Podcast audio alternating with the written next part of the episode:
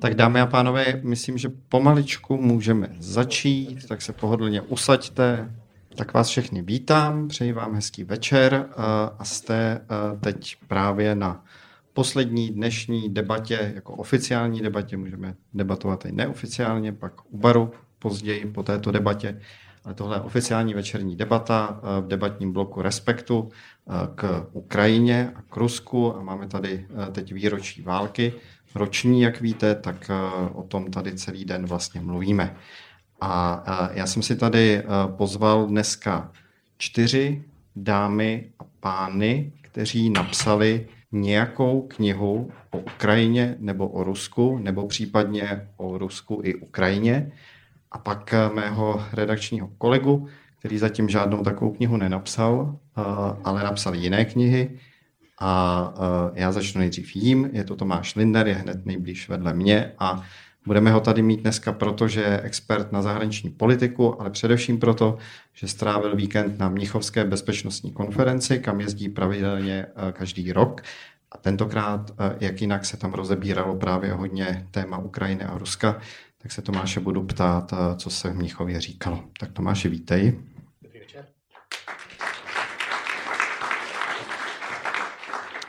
Tak a teď, teď to vemu po pořadě. A vítám tady Sašu Mitrofanova, který napsal knihu Mrazík s pendrekem v ruce. Dobrý večer. To, že přišel, Saša si obzvlášť vážím, protože jak vidíte, je mírně indisponovaný. Ale mírně. Ale jinak v pořádku. A budete ho slyšet, nebojte. Zároveň nenakažlivý. Tak vedle Saši je Daria Stomatová, která napsala knihu Pod štítem Charkova.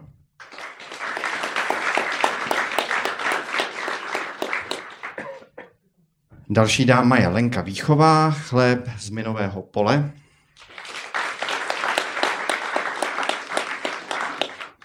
No a Jan Šír, eh, ruská agrese proti Ukrajině. Tak já si s někým vykám, s někým si tykám a si jednoduším si práci, že všem budu říkat eh, křesní jmény. Tak eh, pojedu to po blocích, eh, tak nebojte se, dostane se na všechny z vás, pak budu spravedl, spravedlivě přeskakovat mezi vámi a pak dám hlavně prostor vám, abyste se ptali na to, co zajímá vás. Tak Sašo, já začnu vámi. Ta vaše knížka je hodně, hodně o Rusku.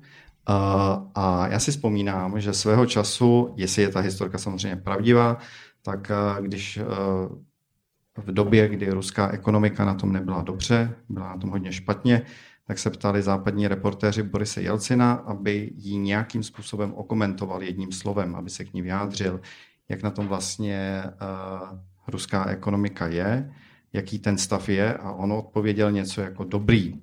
A když dostal doplňující otázku, aby to řekl dvěma slovy, jaký je stav ruské ekonomiky, tak řekl, že není dobrý. Tak eh, já jsem se vás chtěl zeptat, eh, jak byste jedním a pak dvěma slovy řekl, že je vlastně dnešní Rusko? Jaké je? Šílené, to je, to je první slovo. Úplně šílené, to jsou dvě slova. Se ani nestačil naloknout. A to můžu zopakovat, jestli chcete. ne, já jsem to pochopil. A teď bych vás poprosil, uh, jestli to můžete nějak jako rozvést. Jaká je vlastně dneska ruská společnost? Eh, ten výraz šílená a úplně šílená jsem nepoužil náhodou. Eh, obávám se, že kdybych chtěl toto všechno rozvádět do detailů a uvádět u toho historické, historické, historické taky, eh, historické okolnosti, tak to bude strašně dlouho. Takže předem se omlouvám za všechno zestručnění, které bude asi nezbytné. Takže eh, stručné vyjádření číslo jedna. Ruská společnost prošla vývojem, který nezahrnuje pouze období vládnutí komunistické strany ale sahá dál zpátky do dějin eh, Ruské říše, který momentálně vrcholí. Tento vývoj měl za výsledek, a to se zrovna teď ukazuje velmi názorně a až bolestně, realisticky, že v ruské společnosti momentálně převažuje, eh, nechci vymýšlet nějaký termín, ale člověk primitivní, takhle bych to řekl. Člověk primitivní, eh, který vlastně žije, neřeknu z podstaty, ale žije tak, že každou chvíli je připraven umřít, protože jeho život podle tohoto člověka, podle jeho pevného přesvědčení za nic nestojí. A když vám to bude připadat trošku přehnané, tak já jenom k tomu dodám, opět v, tom, v rámci toho zestručnění, že všechno, co v této společnosti vyznávalo jiné hodnoty, hodnoty, které jsou blíž euroatlantickému prostoru, bylo za tu dlouhou dobu, ale zvláště v posledních letech. Buď zničeno fyzicky, nebo vyhnáno, nebo uvězněno, anebo velké množství lidí v těch posledních měsících ze země prchlo. Takže zbylo tam většinou, neříkám, že jenom to, ale zbylo tam většinou pouze jakési společenství, které vyhovuje současným kremelským vůdcům, neboť tito jedinci nebudou klást odpor žádnému i sebe strašnějšímu pokynu z hora. Půjdou normálně jako kanon futr do boje a bude možné je používat, což se děje, jako ty pověstné lidské vlny, kdy jedna vlna za druhou a třetí jdou eh, tito lidé vlastně na porážku. A tito lidé se nebrání a to jsem zde vymyslel ten výraz člověk primitivní, samozřejmě antropologové mě tady zabili.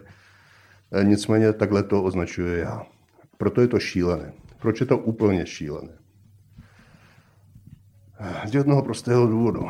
Kdyby se tyto procesy odehrávaly v uzavřené entitě ruského státu, i když je obrovský, tak bychom mohli říci, že to šílenství je jakýmsi národním procesem, který sice politování hodný, ale nás nemusí zajímat, protože tak ať, ať tam, když to řeknu lidově, ať tam blbnou, ať se tam všichni vystřílejí navzájem. Nás by to nemělo zajímat, protože nás se to netýká. Jenže to úplná šílenost je v tom, že nás se to týká.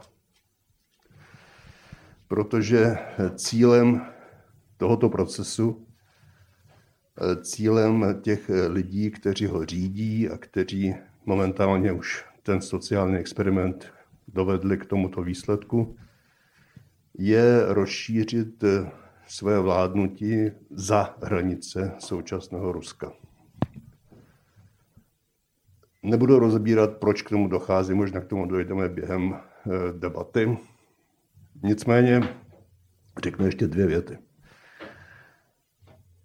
I kdyby to bylo tak, že eh, ta věrchuška v Kremlu chce tento svůj šílený způsob života vnutit lidem mimo hranice Ruska, a tyto záměry by neměly žádnou oporu ve společnosti, tak by to bylo jenom šílené. Proč je to úplně šílené? No protože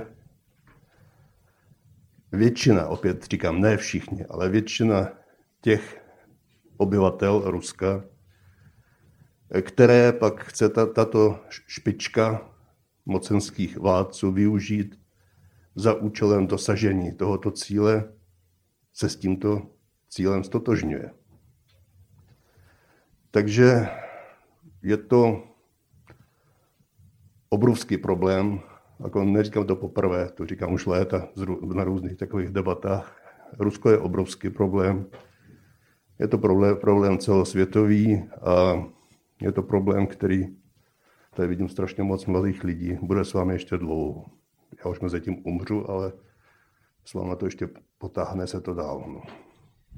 A ještě bych na to navázal. Eh, při psaní, vy Rusko znáte dobře, eh, nějakou dobu jste tam žil, eh, pak jste žil tady, žijete tady.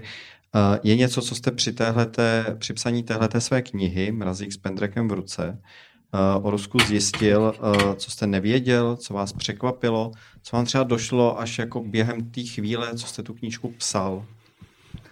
To, to, to je známý proces, že když eh, mluvíte s někým, diskutujete, nebo když píšete knihu, nebo když píšete článek větší, tak eh, stává se, že vám docházejí věci, které jinak při jakémsi sol rozjímání eh, vám do hlavy nepřijdou.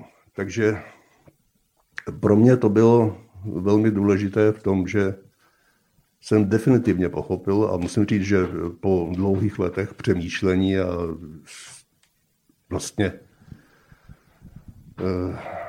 po dlouhém pozorování, po dlouhém studiu těchto jevů, po letitých zkušenostech jsem dospěl k názoru, že Rusko je v tomto smyslu, ve smyslu kompatibility s euroatlantickou civilizací, s hodnotami této civilizace, je beznadějné.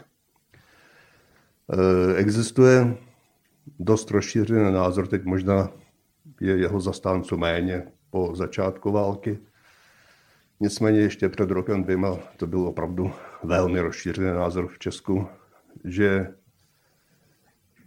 není pravda, že existují národy a národní společnosti, které by nemohly nikdy být z rozhodnutí většiny těchto společností demokratické. Já jsem dospěl k názoru, že Rusko je právě taková společnost, která demokratická nikdy nebude. Eh, jsou k tomu různé důvody, teď to nebudu rozebírat. Lenko, eh, já bych navázal vámi. Eh, vy jste ukrajinistka, tu společnost, myslím, dobře znáte.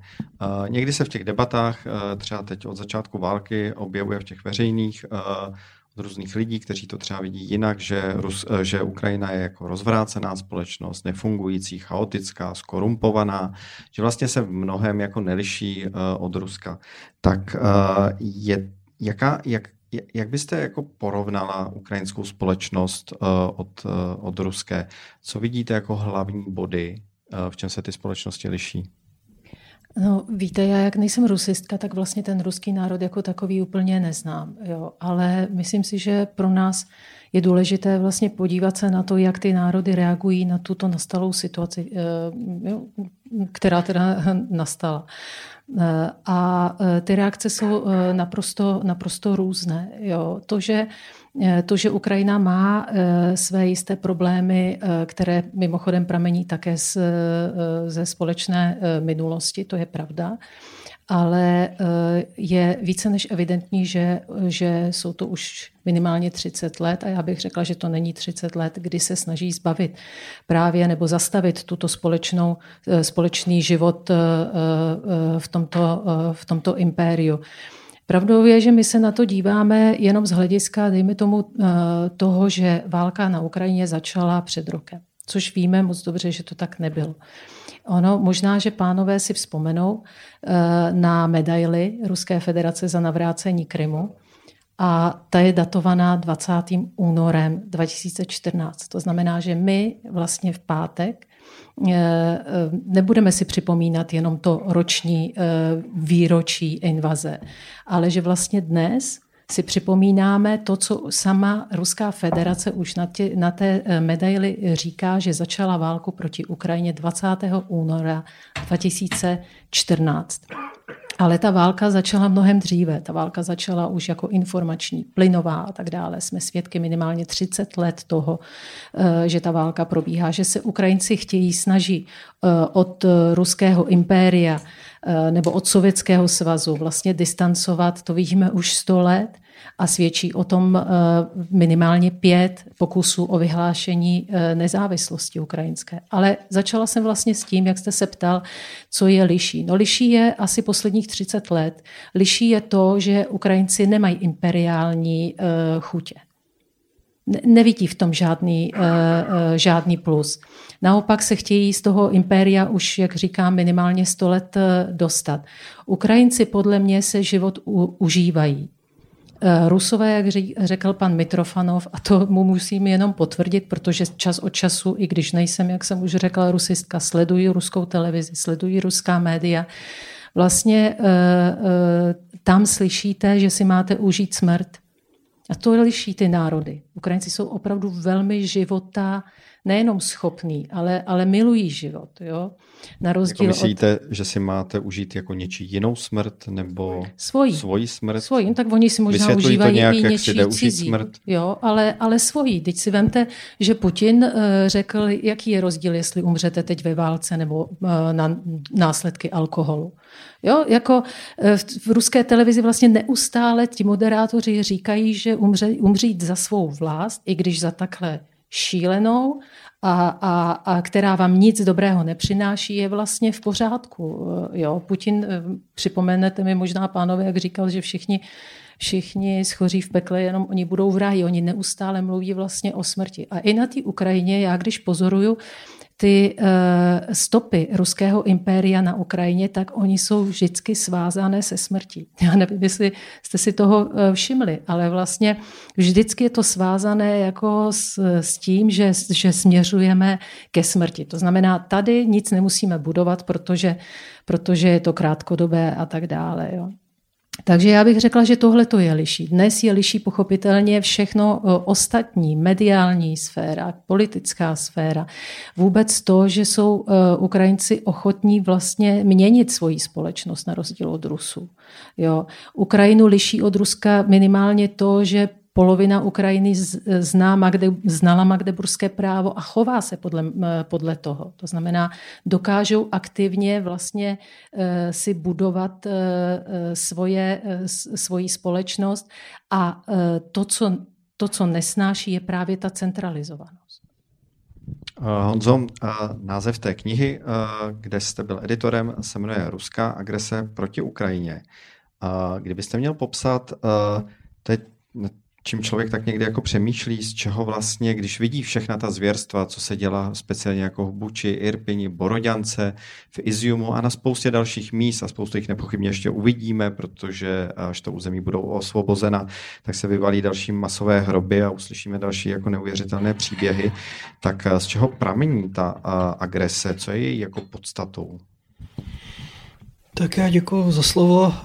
My v naší práci jsme pracovali s dvěma hlavními příčinami této války. Putin a jeho mentální svět, kam uh, spadá i uh, určitá snaha obnovit impérium. Uh, Ukrajinci tady v tom příběhu nemají, nemají žádné místo, proto ta válka má i až, mluvám se ten výraz, a myslím si, že je přiléhavý a naprosto adekvátní genocidní, genocidní rysy to, co vidíme. A, a druhá příčina to je, eh, to je povaha eh, toho ruského režimu, eh, v jeho čele Vladimir Putin stojí, ale je potřeba tady říci, že Putin není tolik ten, kdo ten režim formuje nutně. Já si myslím, že Putin je do velké míry produktem ruské společnosti. A to je tvrzení, které zase, když člověk někdo řekne navenek, tak hned mu hrozí, že bude označován za předpojatého, pracujícího tady s nějakými předsudečnými mm, záležitostmi eh, a je to, je to politicky nekorektní, ale je potřeba tady říci, že ta agrese skutečně nasedá na eh, poměrně hluboké eh, řadu desetiletí, ne století dozadu jdoucí kulturní a mentální nastavení ruské společnosti.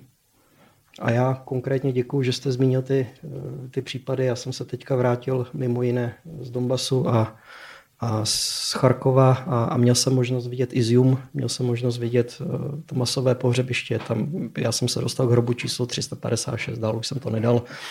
Nevím, kolik jich tam je, ale, ale budou, to, budou to stovky a to je, to je jak přes kopírák, to, co bylo v Katyni, to, co bylo v Kurupatech, to, co bylo v Sandarmochu a to, co teďka vidíme v Buči, v Irpini, v Borodňance, v Iziumu a nedej bože, co, co zjistíme, až, až se osvobodí Mariupol, Volnovacha, Severodoněck, Lisičansk, a já si nemůžu pomoci, já si myslím, že to jsou určité prostě kulturní vzorce chování, které se, které se replikují, které se reprodukují, které se, které se opakují a je legitimní i s tímto názorem pracovat.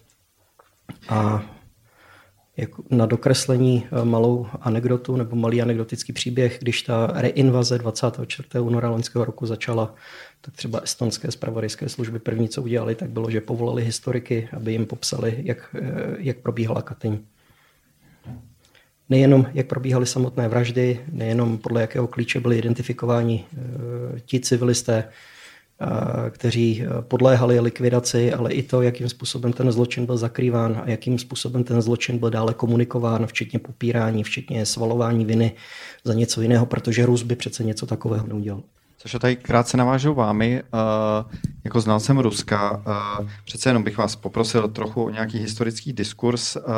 Jaký bylo jaké bylo postavení Ukrajinců vlastně v Sovětském svazu a lze z toho něco jako vyvozovat pro to, co se dneska děje ze strany Ruska na Ukrajině, nebo z toho vlastně nic vyvozovat nejde? Samozřejmě, že z toho něco vyvozovat jde. A já řeknu prvně, co mě napadlo, protože když jste eh, řekl stav eh, nebo situace Ukrajinců eh, v Sovětském svazu, no tak nevím teď, nakolik tady mladší lidé vědí, jak, jak byl Sovětský svaz formován, takže pro každý případ řeknu, že Ukrajina měla svou takzvanou svazovou republiku. Nicméně i v této svazové republice když za 70 let toho Sovětského svazu se to různě měnilo, ale mohu říct si obecnou tendenci. Ukrajince jako takový, Ukrajinci jako nositelé specifické ukrajinské kultury, Ukrajinci jako lidé, kteří žijí na své zemi a tím pádem mají nárok řídit tu zemi tak, jak uznají za vhodné, to, nic to, z toho neexistovalo, protože to bylo centralizované řízení, což znamená, že samozřejmě nějaké ústupky eh, vůči eh, takzvané folklorní složce tam byly. To, to, to znamená, že když byly nějaké, dejme tomu, velké, pardon, eh, velké koncerty na počest Velkého října nebo nevím čeho, 1. máje, v Kremelském paláci sjezdů a tam byly vždycky programy skoro ze všech svazových republik, tak Ukrajincům bylo dovoleno, že tam eh, tančili hopaka anebo zpívali ukrajinské lidové písničky. A tím to končilo, eh, protože eh, velmi dobře si pamatuju, protože já jsem vlastně jsem se narodil a vyrůstal v prvních 20 let svého života eh, téměř na hranici s Ukrajinou. Eh, takže já se pamatuju, a půlka mé rodiny jsou Ukrajinci. A, a eh, v podstatě já se pamatuju velmi dobře vztah, který hm, nebyl nějak v té době, což teď mluvím o 60. 70. letech minulého století, nebyl v té době tak ostrý, že by třeba se Rusové šli a zabíjeli Ukrajince. Nicméně u těch Rusů a tam bohužel šlo o prolínání všemi sociálními vrstvami, eh, počínaje od lidí s vysokoškolským vzděláním a konče úplně tím dnem sociálním, eh, tak ten velkoruský šovinismus se tam projevoval docela dost. A což znamená, že, a to je, to je dodnes to je jo, v tom Rusku. Pokusím se velmi stručně říci, jaké byly hlavně rysy. Například e, ukrajinština se nepovažovala za samostatný jazyk. To byla taková zvláštní pokřivená ruština pro tyto lidi, nějaká zkomolená, nepochopitelná a hlavně ještě navíc e, ten, kdo mluvil tou ukrajinštinou, tak pro ty lidi byl takový člověk druhé kategorie. Eh, jinými slovy, když eh, eh, ještě dnes někteří naši spoluobčané tady v Česku se snaží mezi mentálně plaché jiné spoluobčany šířit to, že Sovětský svaz byla taková skvělá země, kde se všechny národy navzájem měly rády, to je nesmysl. Velkoruský šovinismus byl silný, projevoval se vůči ostatním národnostem, ale vůči, vůči Ukrajincům trošku zvláštně, protože Eh, samozřejmě vůči Kazachům se to tak neprojevovalo, protože Kazaši nejsou slované a Ukrajinci to byli naši mladší bratři, jo, které ale mladšího bratra můžeme samozřejmě kdykoliv ponížit, jednomu vrazit, jako, eh, poslat ho do kouta, jo, na hrách a tak dále a tak dále. A on musí poslouchat, protože my jsme víc než oni. Takže tohle to byl vztah k Ukrajincům. A samozřejmě vy jste se ptal na to, nakolik se to všechno přeneslo do, dne, do dnešních dnů velmi silně. Velmi silně, protože eh, je vidět, že tyto stereotypy zůstaly, možná ještě zesílily, protože ruská propaganda posledních devět let nic jiného vlastně nedělá, než toto živí. A jeden příklad, abyste pochopili, kam až to sahá. Teď nebudu rozvádět, co jsou to za média. Stačí, když řeknu, že jsou to kremelské hlásné trouby. A v těch kremelských hlásných troubách pracují různí propagandisté a jeden z nich, nějaký Anton Krasovský, e, nedávno řekl, že Eh, ukrajinské děti, když nebudou poslouchat, když nebudou chtít mluvit rusky, to je ty děti, které ukradly eh, z Ukrajiny. Takže je třeba zabíjet a prostě eh, topit v řece. Nic se mu nestalo. Trestní řízení bylo zahájeno a okamžitě uzavřeno, protože řekl správnou věc. Tak eh, já než se eh, v zápětí dostanu do Charkova a do Mnichova, tak ještě bych se na Ukrajinu podíval ve větším jako globálním měřítku nebo v takovém jako větším pohledu. Pomůžu si teda s příměrem staršího mladšího bratra, tak mladší bratr si taky nenechá úplně všechno líbit. A když se podíváme vlastně na průběh téhleté fáze války od toho února minulého roku, tak vidíme, že mnohem jako neuspěla. Neuspěla v tom, že se nepodařilo Putinovi dobít Ukrajinu za tři dny, prezident Zelenský přežil, nedobil se Donbass, není dobitý Donbass, současná fáze ofenzívy vypadá, že zatím taky není úspěšná.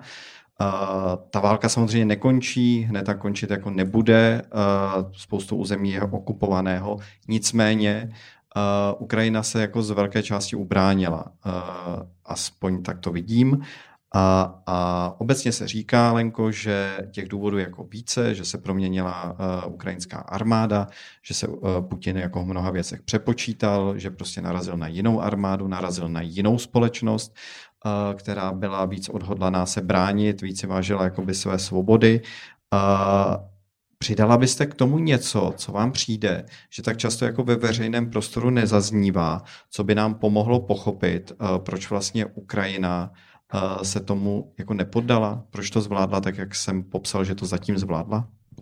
Opravdu tam asi bude strašná spousta faktorů, která se potkala, protože samotní Ukrajinci, a nejenom Ukrajinci, ale i, i e, důstojníci, generálové jako známý Marčelo, generál Marčuk, e, který bránil vlastně Mikolajev eh, a zdálo se to v prvních chvílích, že to bude naprosto ne, neubranitelné a tak dále, protože ta přesila ruská byla taková, že eh, ty opravdu těch, eh, ty první dny a týdny eh, málo kdo věřil, že to Ukrajinci, sami Ukrajinci nevěřili, že to, že to dají. Těch faktorů byla strašná spousta. Třeba četla jsem velmi zajímavé rozhovory zase amerických důstojníků nebo generálů, kteří říkají, že Ukrajincům pomohla vítr, voda a místní obyvatelstvo. Jo? Že nikdo nemá takovou rozvědku, jakou měla ukrajinská armáda, protože právě to místní obyvatelstvo bralo tu válku eh, eh, za svou. Ruská armáda opravdu přijela do cizí země. A takže místní obyvatelstvo neuvěřitelně pomáhalo. Pomáhal um, to měli na mysli tu vodu, protože právě u Kijeva se povedlo Ukrajincům vypustit přehradu tak, že vlastně ta ruská vojska tam zabředla a tak dále. To znamená trochu umu, trochu to, tý motivace, protože, protože Ukrajinci se rozhodli bránit. Mám takový pocit, a také se o tom mluví, což se samozřejmě strašně špatně eh, dokazuje, že eh, Putin byl obelhán možná sám sebou, ale eh, svědčí o tom pár takových věcí. Dejme tomu, že hned za ruskou armádou při nejmenším ze severu šla, šly vlastně i jiné složky ty, které už měly začistit město, ty, které měly sebou seznamy, jste, zna, jste slyšeli o těch likvidačních seznamech ukrajinských aktivistů, politiků a tak dále. To znamená, že oni patrně měli e, informace rusové o tom, že projdou opravdu jak nůž máslem, což se nestalo. E, Nestalo se to také kvůli tomu, že proběhla na Ukrajině decentralizace. Ono to už vlastně směřovalo k té decentralizaci eh, hrozně dlouho, ale od roku 2014 eh, proběhla na Ukrajině decentralizace, to znamená, že vlastně nikdo nečekal na pokyn z eh, Kijeva. Nikdo nečekal, všechno to byly autonomní jednotky. A Ukrajinci na těch autonomních jednotkách dokážou velmi solidně existovat. Ukázalo se, že nepotřebují vertikálu, oni velmi dobře Ukrajinci dokážou existovat eh, na té horizontále, a, mm, eh, ale ta decentralizace proběhla podle vzoru NATO i v armádě. To znamená, že nikdo na mm, vlastně velitel na místě nečekal rozkazy, eh, rozkazy eh, z Kyjeva. A to jim velmi pomohlo, protože, eh, protože ruská armáda právě tímto trpěla. Myslím si, že k tomu přispělo i to, že té ruské armádě neveleli vojáci, ale uh, tajné služby nebo, nebo člověk, který pochází z, z tajných služeb. To znamená, vojáci dostávají příkazy nebo do, dostávali příkazy, které z vojenského hlediska byly nesmyslné a byly to příkazy spíše politické. Tak asi takhle. Honzo, když eh, se bavíme o Ukrajině roku 2022, bavíme se o jiné zemi, eh, než kdyby jsme tuhle tu debatu vedli v roce 2014? Těžká otázka. Já myslím, že jo, že eh, Ukrajina prošla velký kus cesty po roce 2014, kdy se ukázalo, že eh, ty vnitřní zranitelnosti mohou být využity eh, proti ní aktérem, který usiluje o nic menšího než o zničení Ukrajiny. Takže v tom ohledu já si myslím, že nejenom ta válka, která začala v roce 2014, ale zejména na startování reform po změně ne vlády, ale změně efektivně režimu, ke které došlo v roce 2014 ta Ukrajina, byla daleko, daleko připravenější a potvrzuje se tím to, že uh, ty zkreslené narrativy o rozvrácené zemi a tak dále mohou být tady cíleně šířeny bez ohledu na to, nakolik eh, odrážejí, odrážejí realitu.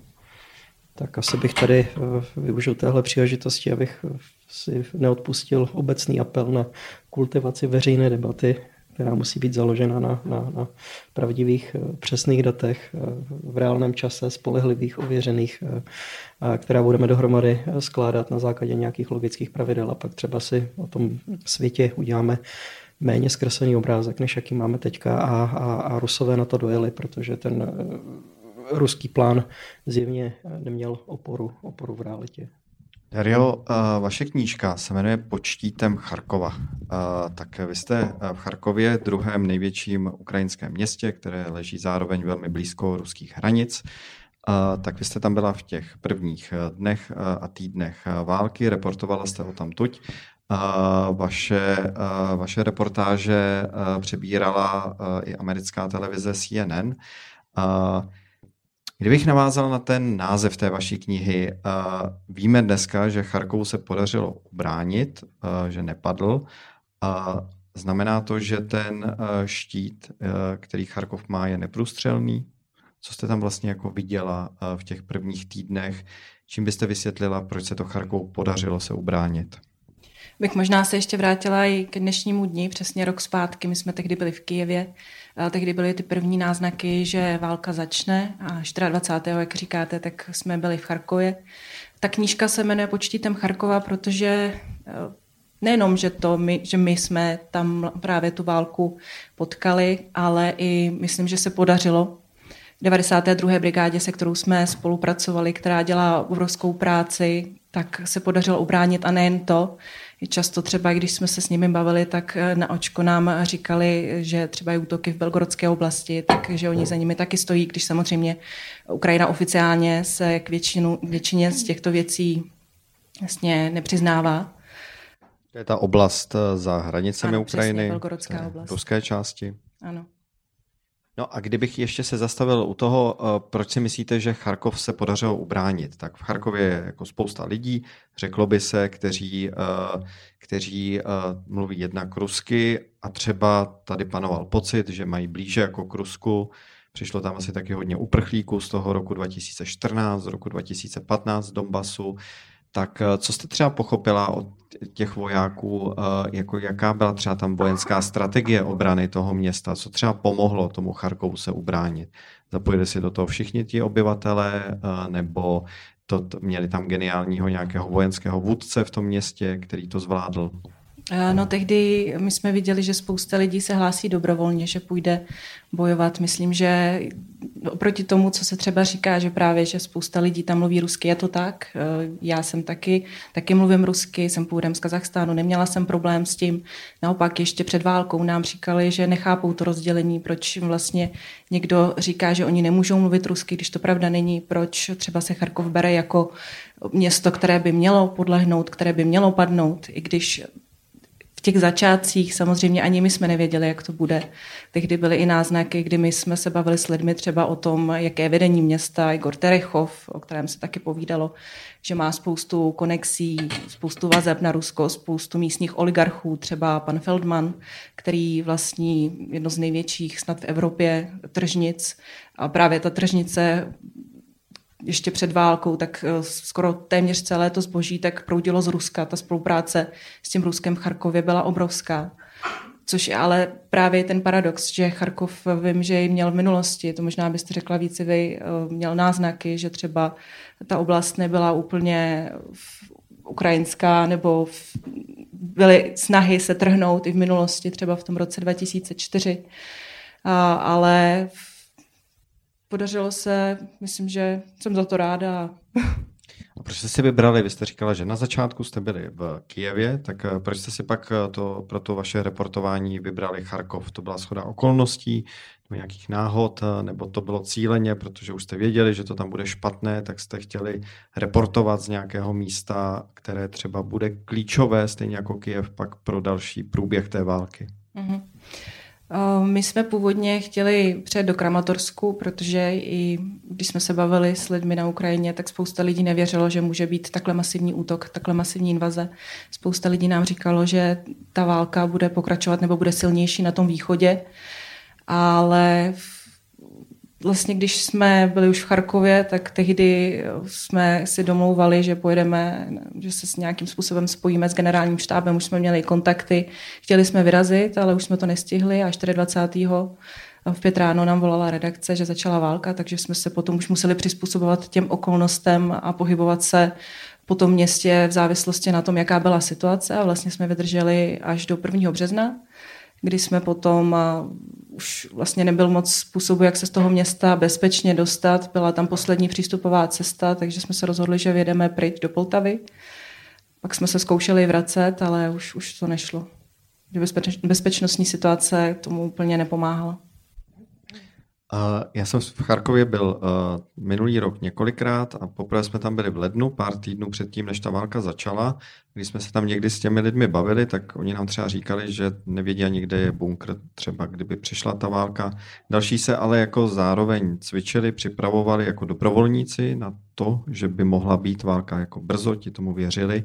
Co bylo takové, jako, jestli to jde zobecnit vlastně vůbec, převládající nějaké jako mínění v tom Charkově? Narážela jste tam na víc lidí, kteří si to jako připouštěli, nebo uh, právě proto, že měli třeba zkušenost uprchlíků z roku 2014, věděli, že se něco takového může stát v jejich městě, nebo, nebo naopak ne a, a viděli to spíš jako iluzi?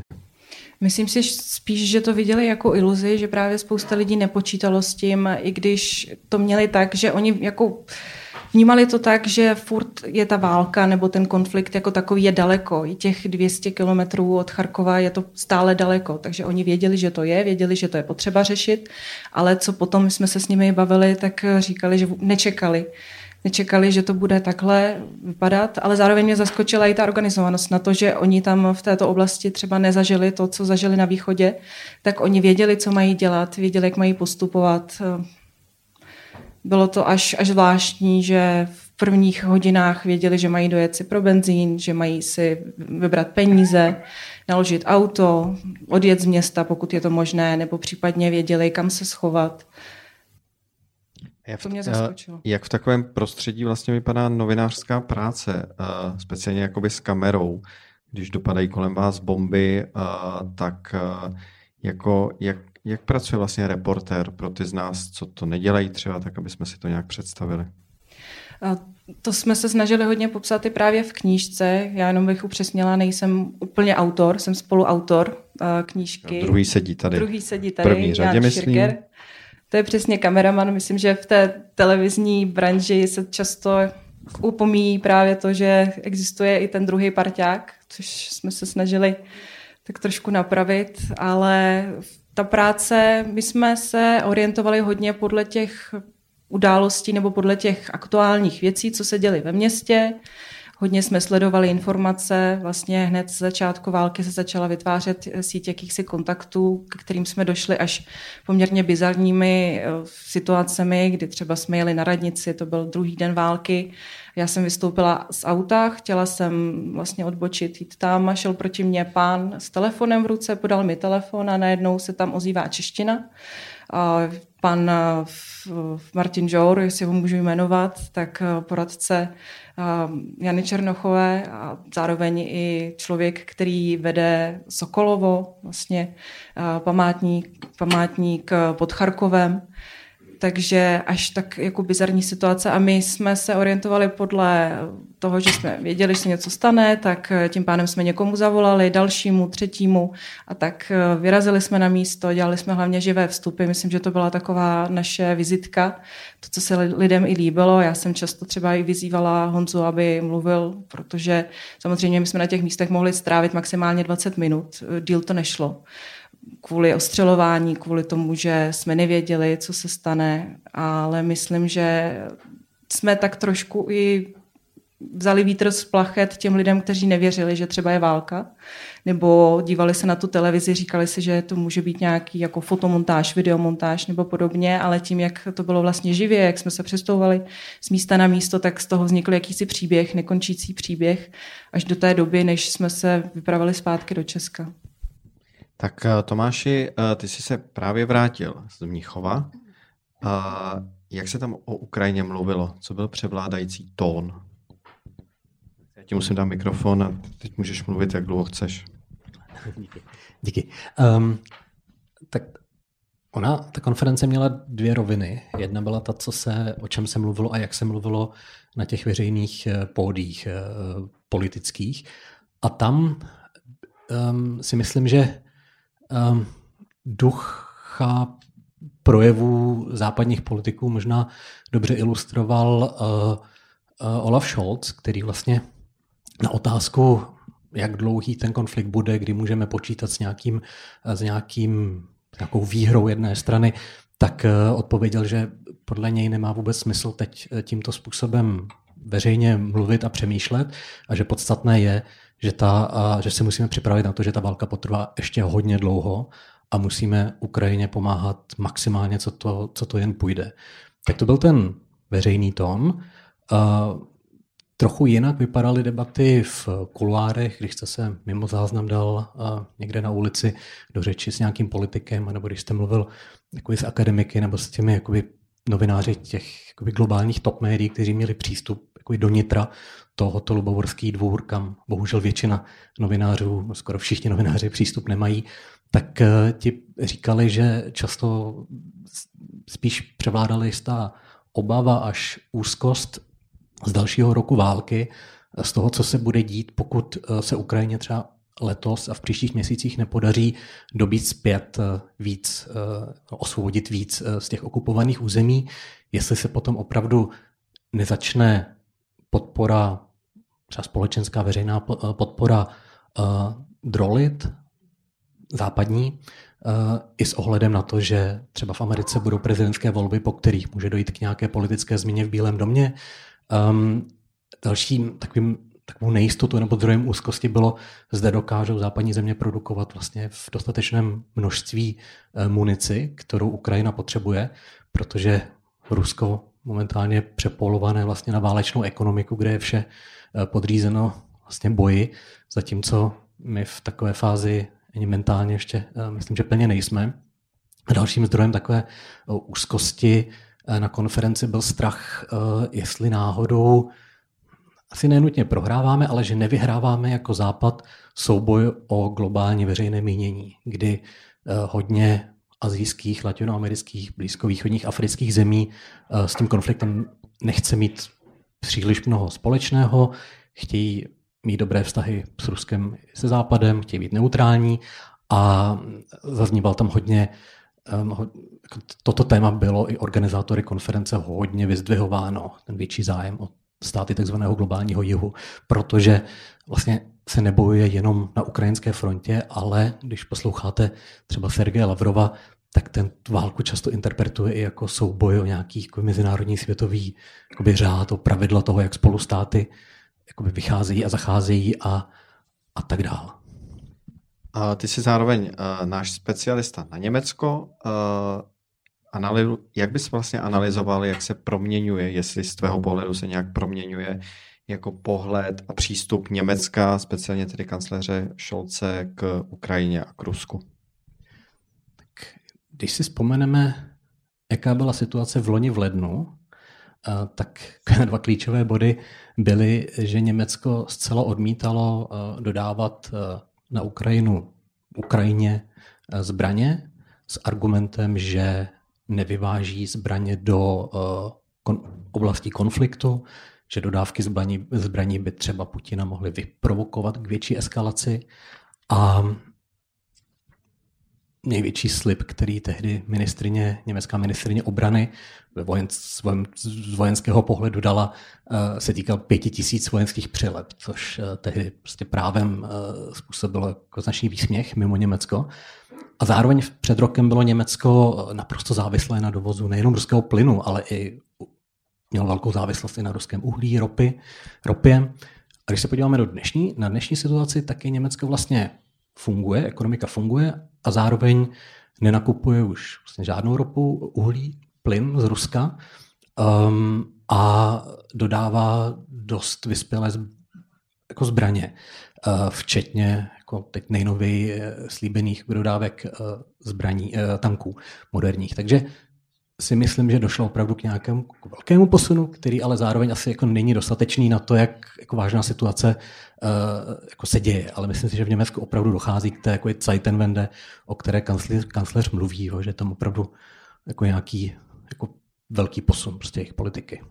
No a ty zároveň v jednom článku, který si o tom napsal, eh, je na našem webu, tak píšeš, eh, že američané kolem prezidenta Joea Bidena Šolce chválí, dávají mu jedničku, pak myslím, že si mluvil s nějakým reportérem New York Times, který řekl, že by mu dal dvojku, což je jako pořád uh, jako chválihodné, chvalitebné.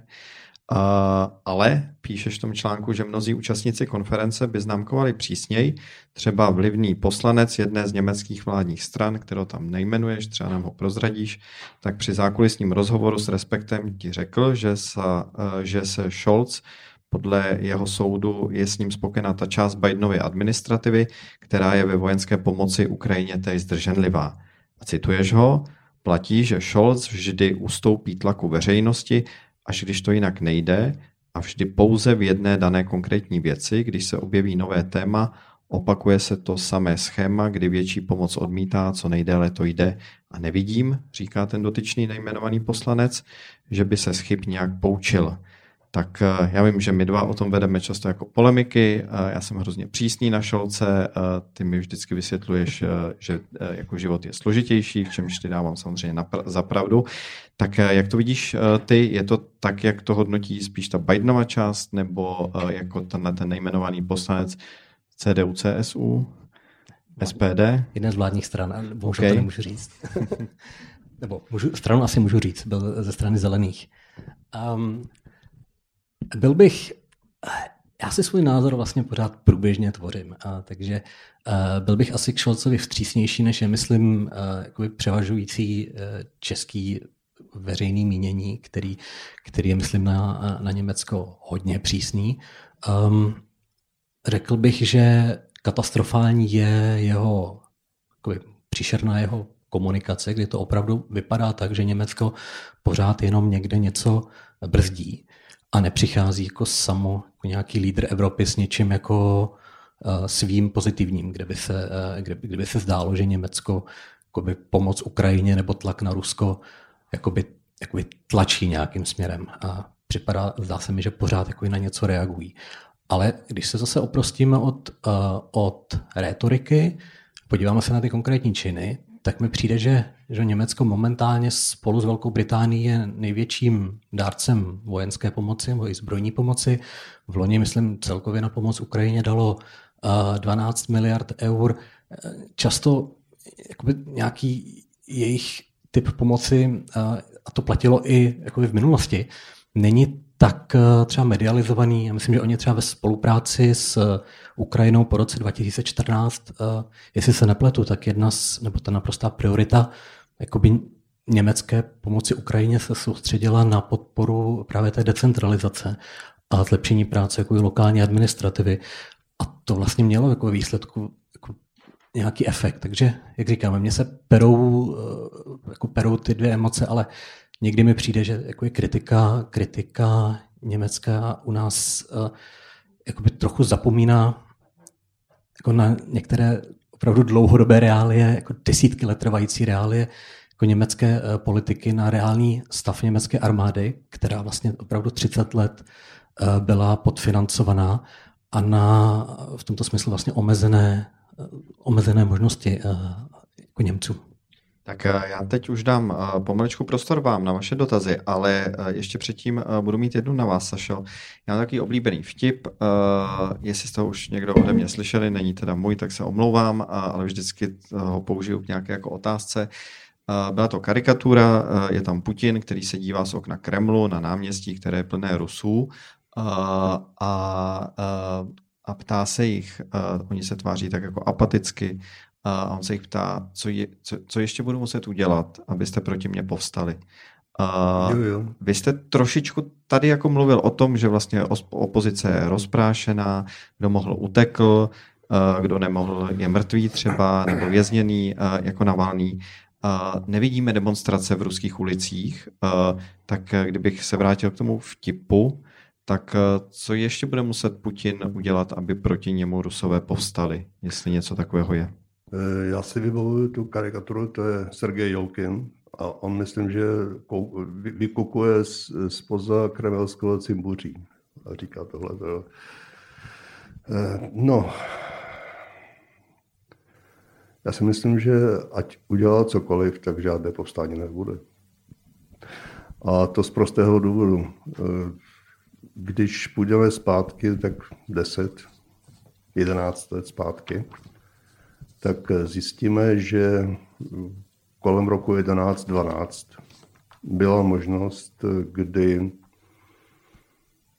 určité demonstrace, ale jenom ve velkých městech, především v Moskvě, mohly narušit ten režim. Už tehdy se tam objevoval Alexej Navalny, a nejenom on. A tehdy největší demonstrace čítala 120 tisíc lidí.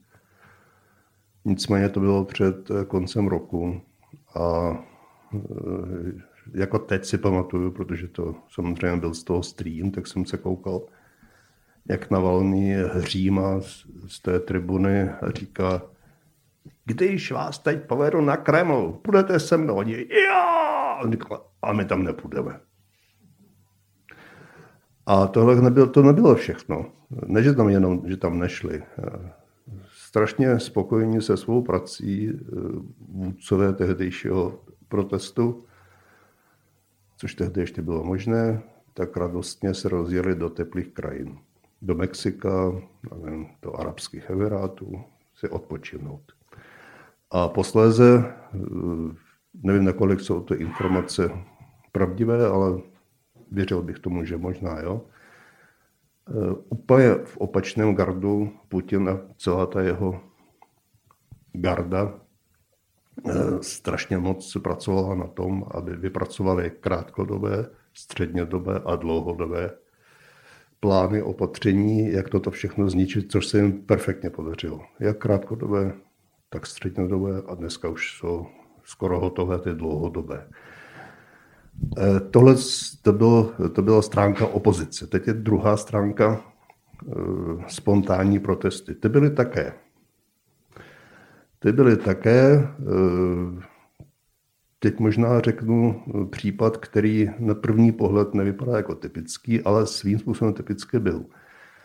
Strašně dlouho na Dálném východě ve městě Chabarovsk probíhaly protesty proti tomu, že místní velmi těžce nesli, že jim Moskva sebrala jejich gubernátora a zavřela ho. Teď dostal 22 let nedávno za nic. A to, to, to je běžné, jako za nic 22 a jinak kdyby něco, tak je to ještě horší. No a e, takže tam neustále chodili opravdu velké davy občanů na protesty každý den, každý večer, o víkendech bylo jich víc, oni pořád chodili po tom městě, začaly tam jezdit e, různé celebrity z Moskvy, aby se tam ukázali, vyfotili a dali to na Instagram. A e, trvalo to poměrně dlouho. Proč o tom vyprávím? Protože tito lidé neustále volali po solidaritě po celém Rusku. Nic takového nenastalo. Oni je nechali na holičkách všichni ostatní, takže tam to nakonec chcíplo. A to jejich gubernátora teď zavřeli na 22 let. Pak byly spontánnější eh, demonstrace většinou ve velkých městech, především v Moskvě, v Petrohradě, v Jekaterinburgu, v Novosibirsku, to jsou tak hlavní střediska. No a tam už potom eh, ta závěrečná etapa spočívala v tom, že eh, Kreml nebo místní vládcové tam poslali jednotky zabijáků vyloženě, které mlátili šíleným způsobem, eh, pak je mučili, prostě znásilňovali je, pak je zavírali na, na dlouho anebo je rovnou zabíjeli, takže nakonec eh, přešla chuť ty lidi cokoliv dělat, protože viděli, že to k ničemu nevede. Plus, plus ještě je důležité toto eh, podtrhnout, eh, plus myslím si, většina těch aktivních lidí, kteří chtěli protestovat, to Rusko opustili mezi tím. Ať už před začátkem války, ale zvláště po začátku války. Děkuji. Dámy a pánové, teď je prostor pro vás, tak eh, položte vždycky otázku a my vám odpovíme, nebo my hosté. Tak prosím, ruce nahoru, a tak první řada, druhá tedy. Tak ještě jednou dobrý večer, děkuju. Ode mě snad už dnes poslední dotaz. Já bych navázal na pana Mitrofanova, já bych se vás asi zeptal, i kdybyste to neřekl, jo? vy jste mluvil o tom, že eh, ruská společnost je společnost, která, nevím, jestli jste řekl, že jediná, ale mluvil jste o tom, že ruská společnost je společnost, která je nereformovatelná, nebo která nemůže být demokratická. Uh, jo, říkám to tak nějak. Jo. Jo, jo, jo, jo. Um, já neříkám, že nemáte pravdu. Jo, konečně jste z Ruska, takže, takže, takže, takže kdo jiný by to měl říct než vy. Že? Na druhou stranu se na to taky snažím dívat eh, logicky. A říkám si, musí to tak nutně být? Vzhledem k tomu, když se podívám na nacistické Německo, kdokoliv, kdo by tehdy byl z Německa, tak by na vašem místě asi řekl to samý. Ne. Jo? Ne. A jo? Ne. Jo. Ne. tak pak, pak, pak řekněte proč. Já, no já to řeknu, já... konečně padla otázka.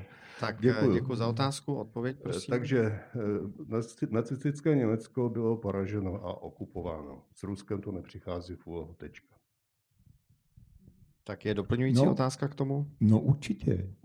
Proč si myslíte, že eh, s Ruskem to není možný? Protože eh, poslední dobou jsem taky slyšel hlasy, že bychom se měli vyhnout tomu, aby se Rusko rozpadlo, protože Rusko je jaderná velmoc takže bychom se měli... Prosím otázku. Jistě. Tak když se k ní dostanu, že Rusko je jaderná velmoc, takže bychom se toho měli vyhnout. Takže eh, Myslíte si, že není dobře, aby se Rusko rozpadlo, nebo si myslíte, že se Rusko nerozpadne? Je úplně jedno, co si myslím já. Eh, za prvé. Za druhé, eh, Rusko, kdyby se rozpadlo, tak to bude velmi špatný proces, protože Rusko, když se rozpadne, tak můžeme velmi pravděpodobně očekávat krvavé srážky mezi jednotlivými silami, regiony a s možným použitím jaderných zbraní uvnitř země. Pokud se vám to bude líbit, jako prosím, já proti tomu nic nemám, že se vám to bude líbit. Mně by se to nelíbilo například. Eh, kromě toho, a teď navazuji na to, co říkal na Míchovské konferenci generál Pavel, eh, kdyby Rusko opravdu prodělalo kolaps, tak eh, to znamená, že zbytek světa nemá s kým vůbec projednávat bezpečnostní situaci. A za třetí se vrátím k tomu, co jste říkal předtím. Pokud si myslíte, že existuje fyzická možnost okupovat eh, zemi velikosti Ruska, které eh, vlastní jaderné zbraně a nezastaví se před jejich použitím, tak já vám to vzít nemůžu. No. Ale myslím si, že to je naprosto nesmysl. No a to jste říkal, proč by nemohlo být eh, Rusko okupováno? No proto. No tak v tom případě ta první, ta, ta, ta první otázka v tom případě je odpovězena. Ne, vy jste... No nic, ne, nebudeme, nebudeme se hádat, to je zbytečné, protože eh, říkám, že z toho, co se myslím já nebo vy, jako v podstatě nikdo moudrý nebude. Eh, buď se rozpadne, nebo nerozpadne. Když se nerozpadne, eh, a teď, teď, ten vějíř se bude otevírat. Že? Když se nerozpadne, tak, jak říká prezident Macron, tak ať tam zůstane Putin, protože ostatní jsou ještě horší, což je také podle mě nesmysl naprostý. A nesvědčí to o tom, že pan prezident Macron vůbec ví, co se v Rusku děje. No a buď potom Putin odejde a budou tam lidé, kteří budou ještě větší střáby, anebo Putin odejde a přijdou tam lidé, kteří budou chtít se dohodnout se Západem.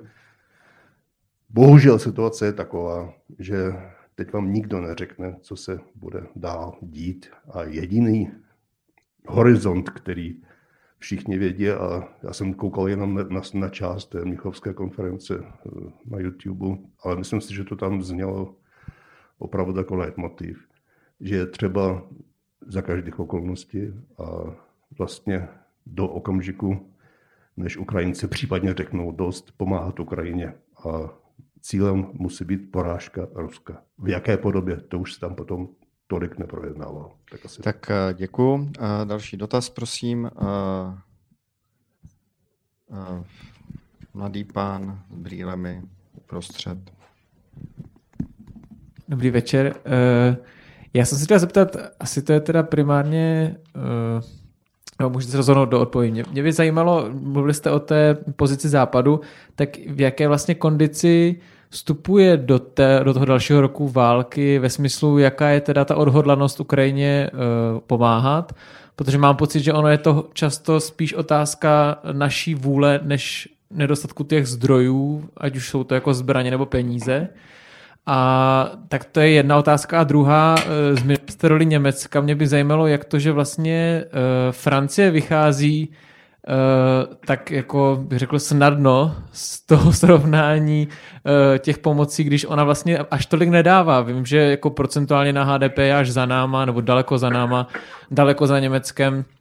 Uh, tak jak to, že vlastně Macron tohle jako neschytává tak jako Olaf Scholz?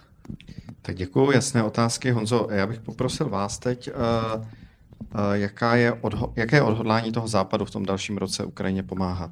No, myslím, že je to jeden z rizikových faktorů, který se může ukázat jako poměrně podstatný pro to, jak ta válka dopadne. Tady jako ta únava, únava válkou, uh, což je asociováno s Ukrajinou, naprosto nesmyslně, protože Ukrajina za tu válku nemůže je, je, je zcela patrná a žijeme v demokratických společnostech, kde se vlády musí řídit i tím, uh, co se myslí uh, její voliči a v nejbližší době budou probíhat některé volby, které mohou přivést ke změně vlády v některých zemích a, to pak může vést i ke změně politického kurzu. Takže... A kde vidíte největší riziko? Na Slovensku nebo myslíte Já si myslím, že Slováci o tom, o tom, o tom tolik, tolik rozhodovat nebudou, ale, ale těch, těch, těch zemí je víc. No. Tak, a je otázka samozřejmě Spojené státy. Tam, tam já v řadě, v řadě ohledů mám víc než pochopení pro, pro uh, postoje zaujímané republikánskou stranou, ale, ale viděli jsme Donalda Trumpa, který byl jako neřízená střela. A, a je otázka, tohle to je všechno otevřeno. Ale je tady potřeba říct asi jeden bod, jestli smím ještě tu, tu odpověď rozvést, že uh, skutečně záleží na nás, jestli chceme, aby Ukrajina vyhrála, jestli chceme, aby Rusko bylo poraženo a, a co jsme ochotni sami my pro to, eh, pro to podniknout, eh, udělat a, a kolik jsme ochotni do toho investovat. Ukrajinci investují do toho to nejdražší, co mají, svoje nejlepší lidi. Tomáši, uh, jak z toho vychází Francie na Mnichovské bezpečnostní konferenci? To, nebo ta otázka vlastně trochu mířila i k tomu, proč ani Francie je mnohem víc kritizovaná u nás. Že? Um, teď mě spontánně napadají možná tři důvody. Jeden je, že jako Německo před začátkem té agrese, eh, nebo té nejžhavější loňské agrese, udělalo tolik chyb, manévrovalo se prostě do velké závislosti na ruském plynu, trvalo na Nord Stream 2 eh, plynovodu i po roce 2014, kdy vlastně v roce 2014 muselo být už zcela jasné, že ta předchozí politika, to znamená snažit se vytvořit co nejtěsnější, nejtěsnější vztahy s Ruskem v nějaké naději, že ta vzájemná závislost povede k tomu, že Kreml nebude agresivní, takže tato strategie selhala. Takže myslím, že hodně vyloženě velké kritiky Německa vychází z toho předchozího zklamání nebo vzteku na to, co, co pokazili. A potom si myslím, že od Německa se taky vlastně očekává možná v aspoň se středo, střední a středo, středovýchodní Evropy víc než, eh, než od Francie, proto o ní víc mluvíme, o německé politice a proto jsme k ní asi kritičtější. Eh, a třetí bod, který mě teď jako spontánně napadá, je, že eh, mám pocit, že jako jistou část té německé kritiky, nejenom v Česku, ale výrazně třeba i v Polsku, vlastně i vychází z jako společenských nebo politických skupin nebo i stran, v případě Polska třeba, které jakoby dlouhodobě mají takovou trochu antiněmeckou, antiněmecké instinkty v případě třeba polského pisu a, a teď se jim vlastně jako ten německý terč jako v tomto smyslu hodí trochu do, do krámu. Myslím, že zvlášť v tom, v tom Polsku to, uh, to platí. Tak jsou také tři věci, k tomu určitě není jako vyčerpávající odpověď, ale které mě teďka jako spontánně napadají. Tak děkuji. Uh, dotaz uh, tady dáma v první řadě, pak pán vzadu. Dobrý večer. Já bych měla dotaz na pana Lindnera. V Německu žije velmi početná ruská menšina, myslím, že 4 miliony. A myslím, že byly i tak, takhle, třeba AFD se docela i orientovala na tuto skupinu. Jaký je její postoj teď po vypnutí teda války na Ukrajině? To je, uh, musím říct, jedna Jedna eh, z děr, kterou zatím mám, že jsem neudělal vyloženě reportáž této komunity, že nemám vlastně takovou tu osobní zkušenost eh, z aktuálních rozhovorů, um, rozhovorů jakoby s lidmi, kterou bych to mohl tady obohatit. Ale um, mám pocit, že i, že i samotná, samozřejmě AFD, přesně jak jste to popsala, uh, v těchto voličských kruzích hodně bodovala. Pamatuju si, že už dřív, v letech 2015, 16, 17, 18, se objevovaly zprávy o vlastně lidech, kteří přišli do Německa jako děti z Ruska, nebo dokonce se až v Německu narodili a poté se podobně jako někteří blízkovýchodní imigranti radikalizovali, akorát putinovsky, a odcházeli bojovat jako za donbaské uh, proruské síly uh, proti Ukrajině. Takže tenhle sentiment tam určitě existoval. Zároveň máte v, um, eh, v Berlíně nebo v těch velkých městech je taky hodně uh, ruských liberálních uh, kruhů, kteří se od války jednoznačně distancují. Takže um, teď si asi neodvážím úplně dát jako nějaký úplnou generalizaci, ale myslím si, že i ta ruská komunita je jako rozdělená v tomto, v tomto smyslu. Já jako osobně znám jednu, jednu vlastně jako kamarádka Němku s takovými ruskými kořeny a ta je že, jednoznačně proti Putinovská a její přátelé, z toho, co jsem s ním mluvil, tak taky. Ale nedokážu teď opravdu jako říct nějaká jako pevnější data. Tak pán v zadní řadě. Dobrý den. Já bych se chtěl zeptat, jak si vysvětlujete to, že v těch předchozích desetiletích, vlastně ještě předtím, než vůbec vypukla tady ta horká fáze války, která začala loni, že v České republice, byť nejen v Česku, ale zajímá mě teď opravdu to ve vztahu k Česku, byla spousta politiků eh, tak eh, tolerantní až střícná vůči ruské politice. A nemyslím teď jenom současného nebo stále ještě současného dosluhujícího prezidenta, ale vůbec, že vůči Rusku panovala taková vstřícnost, jestli to bylo spíš dané tím, že eh, to byla skutečně naivita, naivní důvěra v to, že Rusko může být lepší, že může být vhodným partnerem, nebo jestli tam třeba byla nějaká finanční či jiná motivace, či vůbec zkrátka, jak si vysvětlujete tu afinitu až jako toleranci velké části českých politiků vůči Rusku? Děkuji. Díky, to je jasná otázka. Lenko, nechtělo by se vám do ní uh, blbost, naivita, korupce, vydíratelnost? Já myslím, že ze všeho trochu, ale uh, taky z velké části neznalost. My jsme se tady, slyšeli jsme to milionkrát během těch 30 let, že my bychom mohli být mostem mezi západem a východem a tak dále. No nemohli, protože o tom vůbec nic nevíme. Česká společnost opravdu strašně málo ví o bývalém Sovětském svazu, o, o Ruské federaci.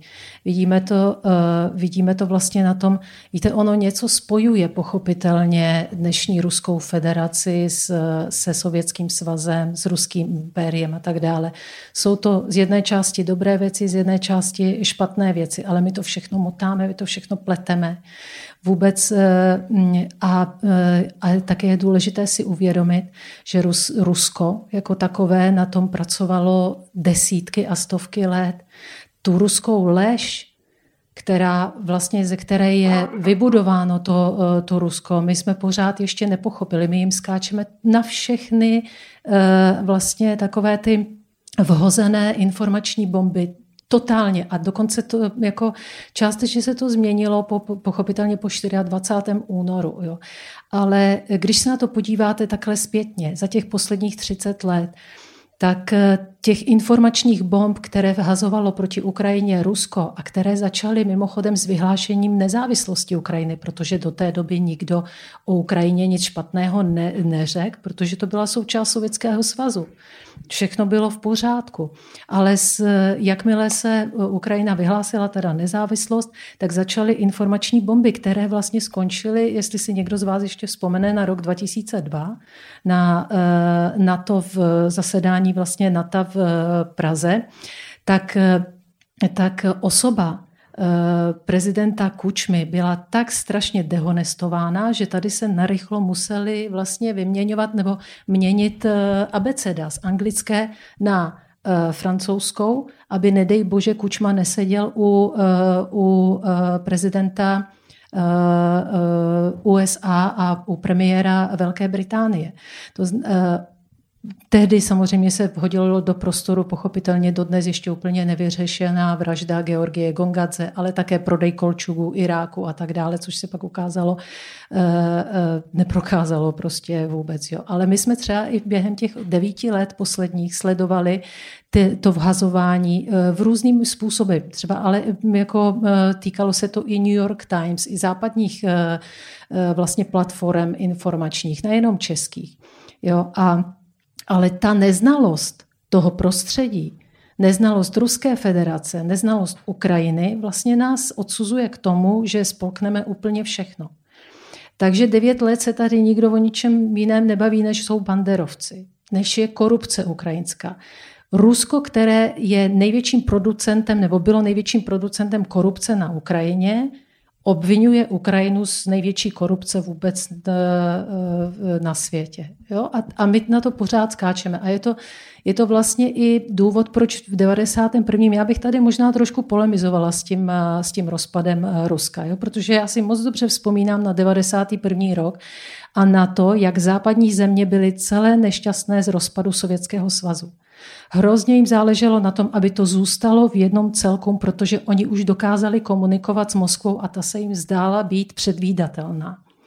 Takže v 91. několik dnů před vyhlášením nezávislosti přijíždí americký prezident do ukrajinského parlamentu, kde varuje Ukrajince před sebevražedným nacionalismem, poučen pochopitelně ze své cesty z Moskvy.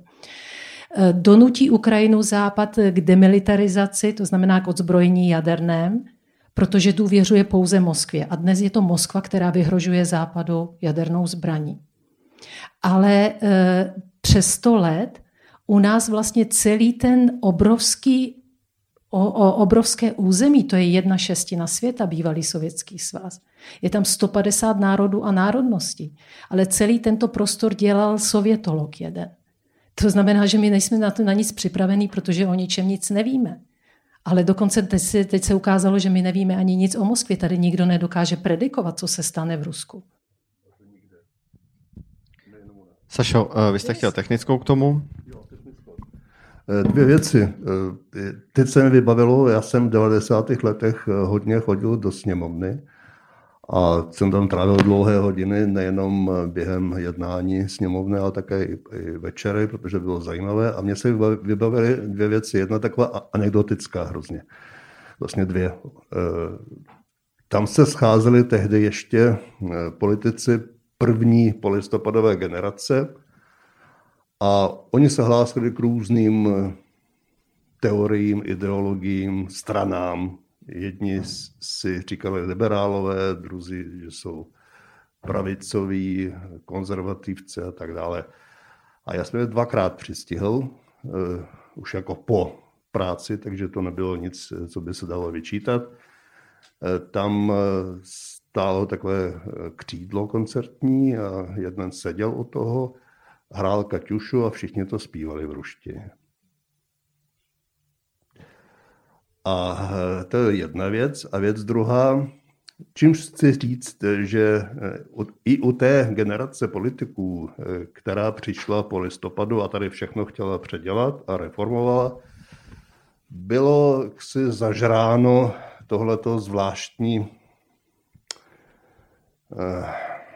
ruské, ne, ne, ne, nechci říct co. No a, a pak jako uh, Další věc, která už nesouvisí s politiky, ale souvisí s normálními takzvanými řadovými občany České republiky. To trvá dnes, to bude trvat dlouho, neli vždycky. Zkuste jít na sociální sítě takových těch, já vím, že někomu se nelíbí, že se jim říká dezoláti, takže dezolátu. A tam se podívejte, co všechno uvidíte. A já vám řeknu dvě věci, dva narrativy, které tam platí a které neplatí jenom v tomto prostředí, a platí dost široce v českém prostředí jako takovém. Rus, on je sice divoký, on je blbej, ale hrozně silný a mstivý. Takže když Rusové něco udělám, tak Rus přijde, ten se mě najde a pak mě zabije třeba. A Ukrajinci, Ježíš Maria, Jo, tak eh, Ukrajinci to jsou tak jako Větnamci. Tahle ta sorta lidí, občanů České republiky, jelikož sami jsou tak eh, malí, jsou naprosto nuly, tak ještě hledají někoho, koho by oni mohli ponižovat. A jelikož už tady nemá nikoho v českém prostředí, tak nejdříve to bývali Větnamci a teď to byli dost populárně Ukrajinci. K Rusům zrovna tahle sorta se nic takového dovolí, protože se strašně bojí. Tak eh, jsme jako v parlamentu, takže Tomáš taky chtěl technickou. Jenom jednu úplně krátkou věc, protože bych rád potrhnul jednu věc, kterou eh, teď říkala Lenka Výchová, protože, eh, protože uh, myslím, že dost i rezonuje s něčím, co se dělo špatně v Německu v minulých letech. A to, um, že když mluvíte, když se snažíte zjistit, proč Německo mělo, dělalo některé chyby, tak dojdete k tomu, že tam bylo hrozně jako malé porozumění Rusku nebo vůbec východnímu východu. A že například, um, že Němci eh, odmítali posílat nebo tak dovoz zbraní na pomoc Ukrajině byla často prostě vysvětlována tím, že němečtí vojáci za druhé světové války eh, páchali zločiny na Sovětech a jako Sovět byl vlastně interpretovaný Rus a úplně se zapomínalo na to, eh, jak, že vlastně Německo nemá odpovědnost, že má Německo odpovědnost vlastně i za Ukrajinu, když už budeme argumentovat nějakou jako takovou historii. A, a to byl jenom jeden z příkladů, že myslím, že až teprve po roce 2014 se tam začalo trošku víc uh, řešit to, že Ukrajina je nějaký svébytný národ s, s vlastní jako historií a kulturou. Do té doby uh, jako tam dost na živnou půdu uh, jako narážely takové ty názory, které jsme slyšeli i jako, že u nás, že, že Ukrajina v podstatě není národ uh, a tak. A že si jenom myslím, že tato zkušenost jako by měla být nějakým apelem k tomu, aby jsme si opravdu, že i v Česku, i v jiných evropských zemích jako pěstovali jako expertízy opravdu expertízy jako v různých jakoby, zemích, jako regionech, eh, které jsou Evropě nějak blízko. Podle mě je to podstatné jako celoglobálně, ale to je myslím taky jedna zkušenost eh, jako tu posledního jako roku. Tak eh, k tomu si můžete přečíst čtyři knížky, které tady sedí přede mnou v podobě jejich autorů, anebo Respekt, kdybyste náhodou nedostali dneska večer jednu z těch knížek. Tak já vás poprosím o poslední otázku, a jestli taková je, není, není, je. Tak eh, pán. Děkuji Tomáš Krause. Kratičkou otázku možná na kolegu, co byl v tom Mnichově role Číny a eventuální pomoc Rusku. Děkuji. Tak Tomáš, Čína. Jo, díky. Um, přímo na pódiu v, v Mnichově říkal vrchní diplomat čínský Wang, uh, že v žádném případě nesmí dojít k jaderné válce. To někteří lidé interpretovali tak, že eh, může Čína aspoň využít jako, jako nějaký tlak, který je páky, které v Moskvě má, jakoby, aby zabránili tomuto, aby dali Rusům jako najevo, že pokud prostě sáhnou jako půjdou tímhle směrem, tak je šmites prostě s nějakou jako neutralitou. Um, zároveň řekl, že teritoriální integrita je prostě zásadní princip, ale hned to vztáhnul k tomu, že se to týká samozřejmě i politiky jedné Číny a podpory Tajvanu a že Západ prostě tím, že pomáhá Ukrajině a zároveň pomáhá Tajvanu, tak má dvojí standardy. Tak to byla taková prostě jedna linka, kterou on tam jako oficiálně hlásil. Myslím, že u té Číny někdy potřeba jít jako za, za to, co, co, co se tak jako říká oficiálně. Um, přijde mi tam ohledně její roli zajímavých několik bodů. Uh, jeden je, že uh, podle mě uh, když Rusko prohraje, tak to je vlastně z čínského pohledu taky docela fajn, protože získá dost velkého vazala se spoustou surovin, který bude opravdu ve spoustě ohledech na, jako závislý na, na čínské libovůli a Čín, Čína to jako chytře využije, tuto situaci. A když Rusko jakž takž uspěje a neuspěje Západ, tak to z čínského pohledu taky bude vlastně jako, jako fajn, protože se oslabí ten jakoby západem vytvořený jako mezinárodní řád. Takže Čína je podle mě z tohoto pohledu docela bohužel eh, komfortní situaci. Uh, jiný bod je, že Čína vyhlásila, v loni to bylo těsně před válkou, během, během olympiády v Pekingu, je to prostě rusko-čínsko-nebeské přátelství, které hodně vychází z toho, že mají jakoby, že v jednom směru ideologicky mají stejný stejný zájem. Um, myslí si, že ten západem dominovaný světový řád brání Rusku v rozšiřování svého vlivu ve východní Evropě a Číně v rozšiřování vlivu ve východní a jihovýchodní Asii. A proto je potřeba společnými silami tento řád oslabit, aby mohli v těch svých oblastech jakoby expandovat. Ale úplně, tak to je ta jedna věc, ale zároveň Čína víc než na cokoliv jiného, tak myslí na svůj ekonomický prospěch a na svůj ekonomický jakoby, zájem. A v tomto ohledu má prostě velký zájem na pokračujícím partnerství se zbytkem světa, protože je prostě na rozdíl od Ruska opravdu jako globálně propojené, takže opravdu nechce být obětí nějakých, nějakých sankcí, které by jim uškodily.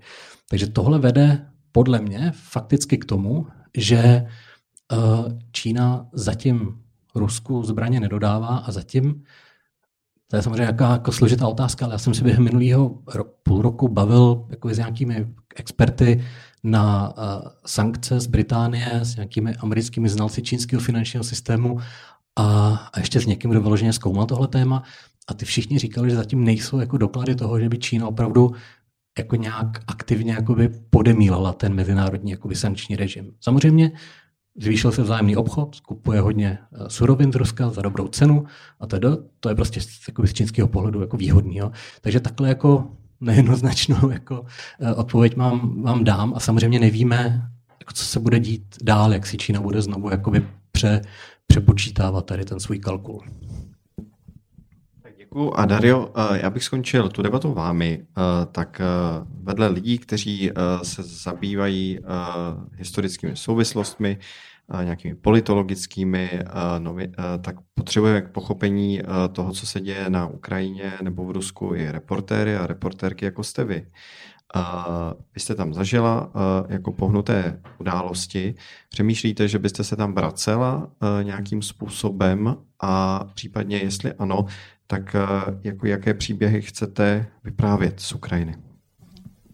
Já děkuji za poslední otázku, je to pro mě čest. Já bych jenom chtěla říct, že jakožto novinářka se mezi experty tady cítím trošku špatně, protože jsem se nikdy nechtěla stavět vlastně do role expertky, protože myslím, že novinařina je o něčem trošku jiném. Je to o tom zprostředkovávání a to je to, co bych chtěla dělat i dál a právě vyjet na Ukrajinu. Myslím si, že možná je potřeba se zamýšlet i nad tím, jak ty příběhy budeme stavět, protože přece jenom vlastně ta únava je, to víme všichni. Myslím, že spousta novinářů už neví, jak má přistoupit eh, k těm tématům z Ukrajiny. Možná by bylo fajn se právě nad tímto zamyslet. A co já bych třeba ráda do budoucna, je zaměřila se na tu ženskou linku, protože myslím, že jako žena už v tuhle chvíli si uvědomuji, že můžu dělat třeba ty reportáže trošku jinak. Tehdy na začátku války to bylo jiné, to jsme prostě jenom měli, když to tak jenom jako schrnu. Ale asi tak, no, spíš bych... Máte nějakou oblast, eh, kam přemýšlíte, že tak byste se eh, Charkov chtěla... pro mě to je... Charkov. Charkov, Charkov, ale samozřejmě Ukrajina není jenom Charkov, ale je spousta dalších míst, který se zaslouží pozornost a které budou hrát ještě důležitou roli a uvidíme, co se bude dít. Vy byste si tam, podobně jako Martin Dorazín, si zřídil detašované pracoviště v Dnipru, tak vy byste si ho mohla tedy zřídit Přesně v Charkově. Tak. Tak eh, děkuji, eh, přeju nejenom vám eh, hodně zdaru ve vaší práci. Ještě jednou bych si tady dovolil upozornit, že kdo budete chtít více se o tohleto téma, které jsme tady rozebírali, zajímat a zjistit více informací, tak skutečně vřele doporučuji knihy mých panelistů a panelistek. A já mám dneska třetí debatu za sebou, tak mi teď na konci nenaskočilo to správné slovo tak eh, a případně samozřejmě články Tomáše Lindnera, eh, obecně Respektu. Já vám děkuji, že jste vydrželi s náma až eh, do pozdějšího večera. Bar je samozřejmě otevřený, ne na Respekt, to už musíte zvládnout sami, tak si to užijte ten večer a, a, a tak trochu si dovolím to zakončit slovy Sláva Ukrajině. Sláva.